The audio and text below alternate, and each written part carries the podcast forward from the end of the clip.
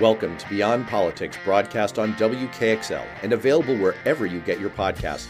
I'm Matt Robison, and today, January 20th, when we're releasing this show, marks the one year anniversary of the inauguration of President Joe Biden. And that's led to a flood of appraisals, of grading, of evaluations from pundits and pollsters and commentators.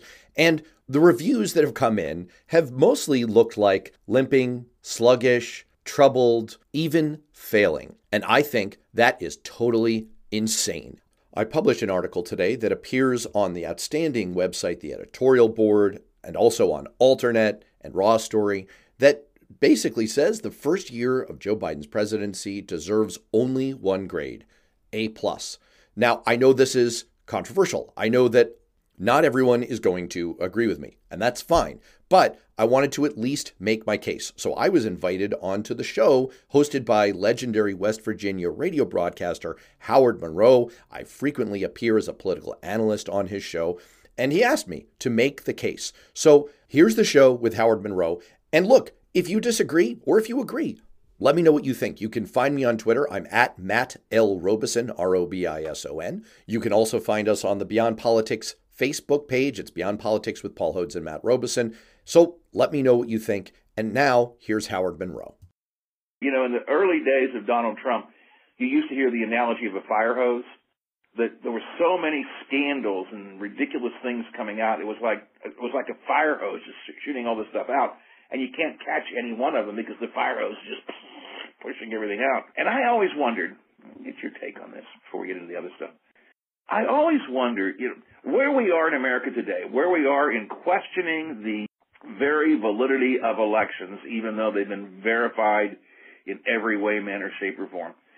It, it, all comes back to we have in the last four years specifically, before that as well, but we have lost belief and respect in institutions, in the press, in politicians, in our electoral system, and Donald Trump is a huge player in that because he denigrated everything that was standard norm and, and part of America. I've often wondered, was it a game plan or did it just happen that way? Is this, is it just the way Donald Trump was? And as a result of Donald Trump being Donald Trump, all of these institutions lost their respect and authority. Did he plan that, do you think?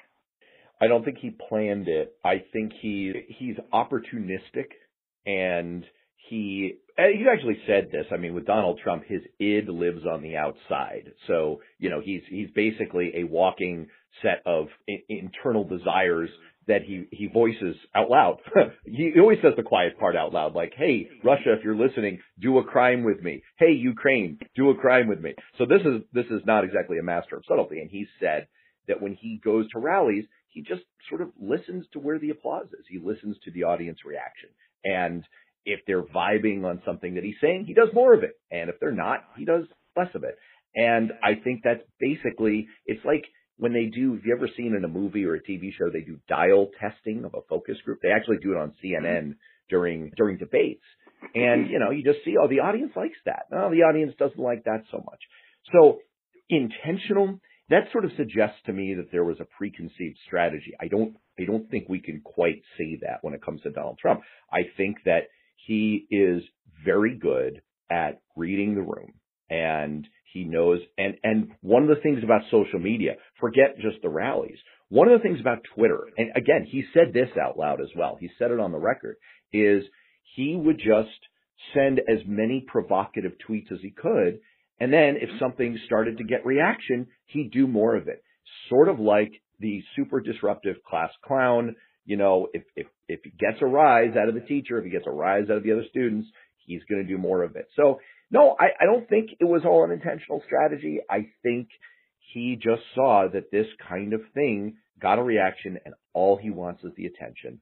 All he wants is the engagement but he has succeeded in in in creating a great distrust of almost every institution in this country among the people who are following him, which is why we're in the position we are now, where we have huge numbers of the Republican Party at least saying they believe the election was stolen and saying they don't believe basically in democracy and so on. Um, it didn't happen on his first day in office, but it was there by the by the last day. At least that's that's my take on it. However, yeah, yeah. however, Donald Trump is no longer president. Will he be again? That's an issue for another day. He's no longer president. Joe Biden is president, and we are now at 8:25 in the morning on the Watchdog Morning Show. We are now this day one year into the Biden presidency. It was a year ago today he took the oath of office.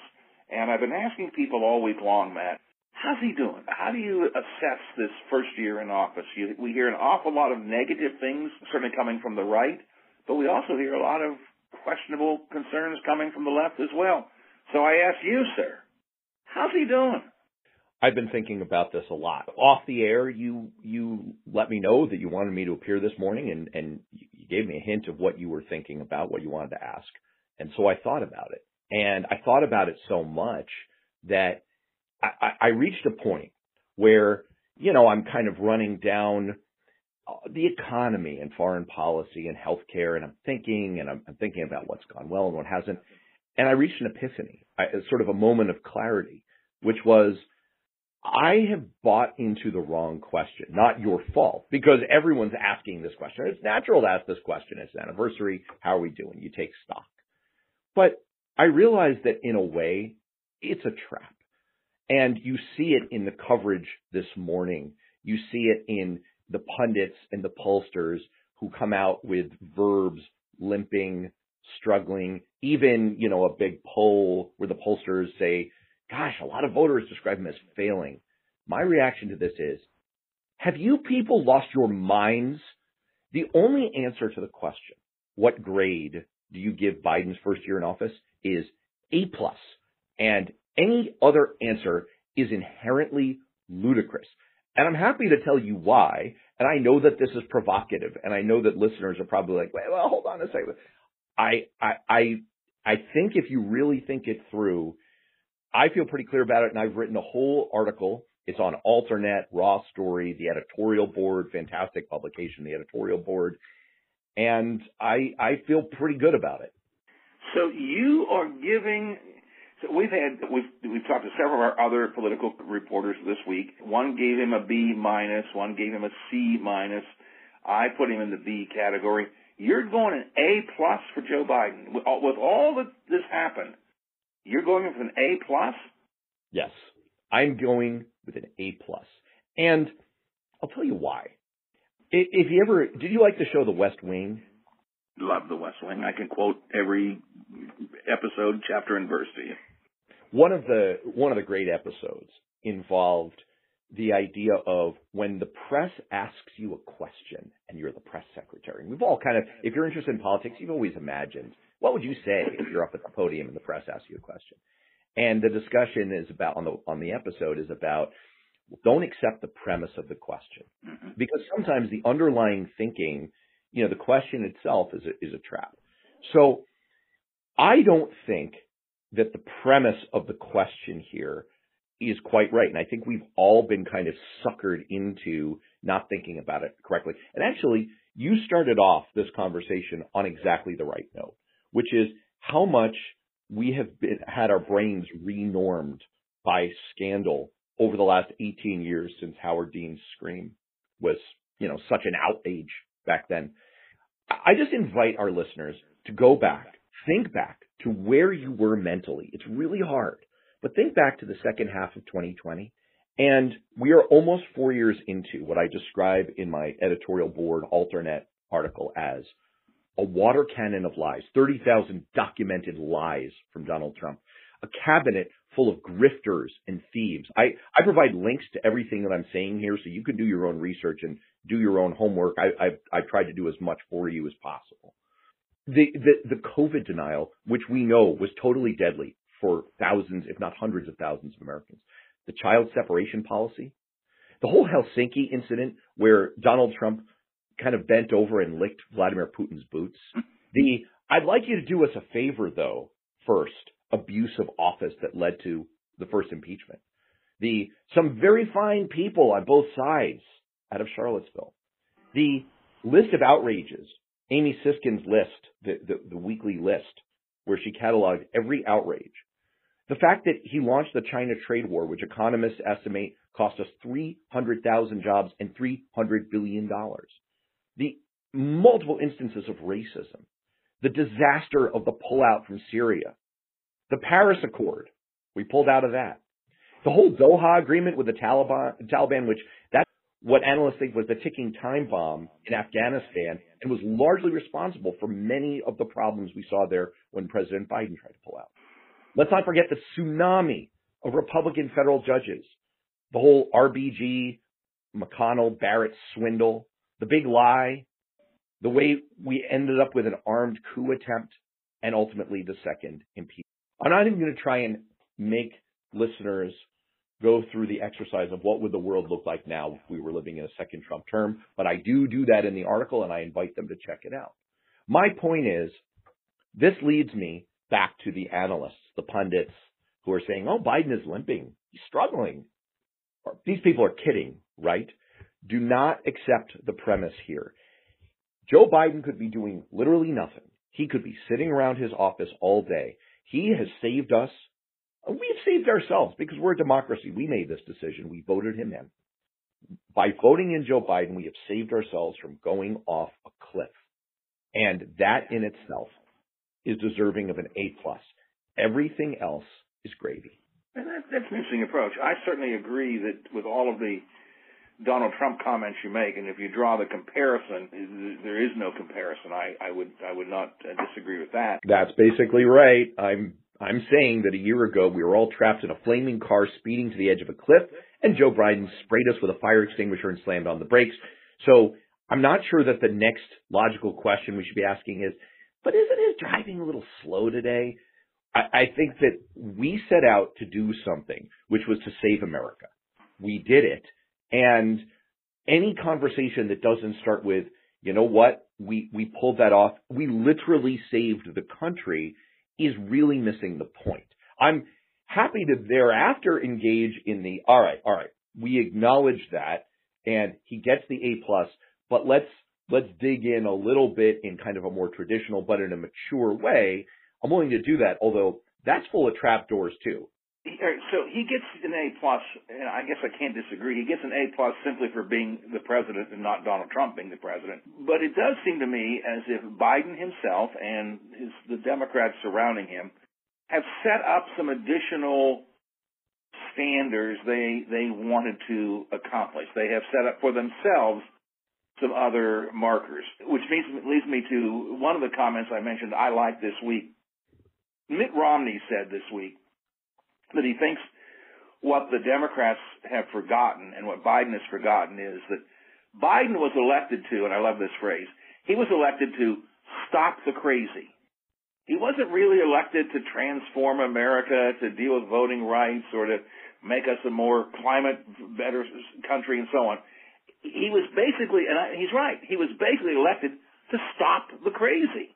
And that's what makes him a good president, which I think is what you're referencing. But then we have to ask ourselves, but what, uh, it's the old, old phrase, Matt, what's he done for us lately? Okay, he stopped the crazy. Now what? What's he done for us while he's been in office?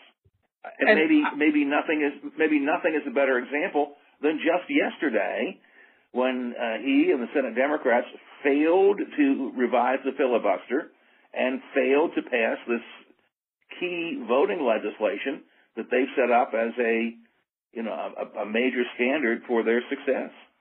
I think we're all in danger when we when we engage in this, whether we're coming at it from the right or the left, of falling into the but what about her emails trap, which is to say we sort of yada yada yada the the big good stuff and get to the what about so let's let's break it down for just a second. And I think you know it's totally legitimate to talk about, hey, we we didn't get the voting rights stuff done. That's a very particular case to, to talk about. But I, I mean, I think the biggest example of this is probably the economy, right? So here's a situation where yeah, I know there's you know you can parse these numbers lots of different ways, but we Joe Biden in his first year in office created the most jobs in history over 6 million jobs. And consumer confidence is now high and rising. Most economists agree that the economy is doing much better today than a year ago and much better than they expected. We, and what you hear is, okay, okay, okay, but inflation, but, but there's inflation. Yes, inflation's been high and it's lingered longer than expected. But clearly, most things have gone really well in the economy. A few things have gone poorly. That's not like a bad economic record. That's not a sign that no one's hand is on the tiller. This is a strong economic record. And we're getting the, but her emails, but inflation. Inflation is a big deal. Voters have every right to feel anxious, upset, and irritated about it. But we end up talking about the but part. We don't talk about the, the big headline story here. And what you need to do in the current media environment is, and this goes back to my Mark Jacob interview on Beyond Politics, former editor, Chicago Sun-Times, Chicago Tribune, some of the biggest newspapers in America. His point is that nowadays, editors have to apply a truth sandwich to everything. You have to start out by giving the non-distortion up front. The economy is mostly positive. Most signs are positive. Most consumers agree that it's positive. There is one glaring problem going on right now that you sandwich in the middle, and then you finish with, but economists do feel like prospects ahead are good as well. So I, I, that's that's my take about most of the things that we could talk about. We could talk very specifically about the failure of the of the voting legislation, but I think that that kind of thinking can and should be applied to all of these buts that you hear about the performance of the Biden administration. But, but, why is his opinion, why are his uh, uh, uh, popularity ratings so low? He's among the lowest president at this time of their presidency of anybody. What? Why is the public perceiving him so badly if you think he's an A plus president? That is that's a great question, and I think that we're all in danger of being hornswoggled by this idea that, well, you know, it's the voters who say that that he should get a failing grade, or voters who are giving him a low approval rating. Giant flaw here. Giant flaw. First of all, if you look at recent polling, so for example, Politico and Morning Consult do a poll, and they ask the approval question in the form of grades. And you find 37, the headline here, 37% of voters are giving Biden a failing grade.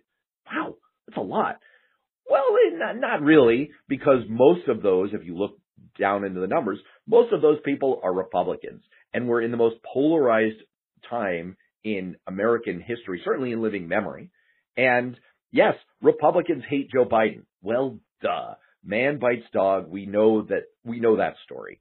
And so to, to see a reflection of, yeah, there is just, there's an absolute ceiling on how high his approval can go because you're going to start out with 90% of Republicans saying that they absolutely hate the man. That's, that's not that surprising a finding. The other problem with approval ratings is that they are a very, and I think we've talked about this on, on this show before with some of the problems and misunderstandings about public opinion research. Approval ratings are a very, very blunt tool for understanding what people think about presidents or about politics. Any pollster worth their salt will tell you that that's not a serious assessment of an elected leader's performance. It's a mirror. What voters hear when you ask, do you approve or disapprove Joe Biden? What voters hear in, in the poll is, are you happy or unhappy right now? And yeah, with high prices, and the Omicron wave, voters are understandably very unhappy right now. I'm not that thrilled with how things are going either. And so the tool that voters have for voicing that unhappiness right now is to tell pollsters, I disapprove. I'm unhappy. And they give low grades and, and low approval. So it's not really the right instrument to measure has the president performed well, especially when you consider the context that he is going to start out with about 40% of the American public saying they disapprove of him no matter what. Well, there are public expectations that I think sometimes I'm thinking about the president's press conference yesterday, two hours or so, answered all questions, did it well, you know, didn't come across as feeble, senile, anything. And the fact that I'm saying that is making my point.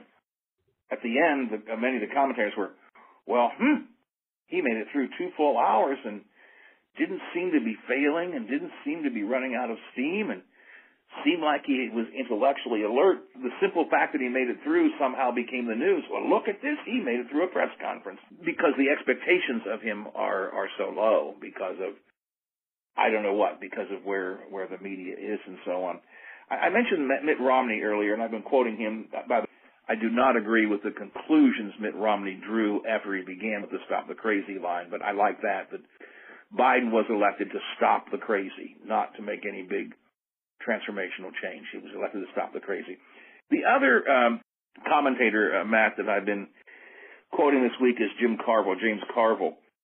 18 years ago in New Hampshire, I interviewed, as a matter of fact, when I was in New Hampshire. James Carville is saying Democrats need to stop being, and I quote him, the whiny party. Stop complaining all the time. Stop talking about the things they haven't done and start talking about the things that, that they have done. Get out there and fight and tell people what you did not worry about what you haven't gotten done. Would you concur with that? Oh, a hundred percent. And it goes exactly to this point. I mean, you know, for Pete's sakes here, the Democrats and Joe Biden have passed the biggest and most meaningful legislation in Joe Biden's first year in living memory. I, I, I mean, I can't underscore this enough.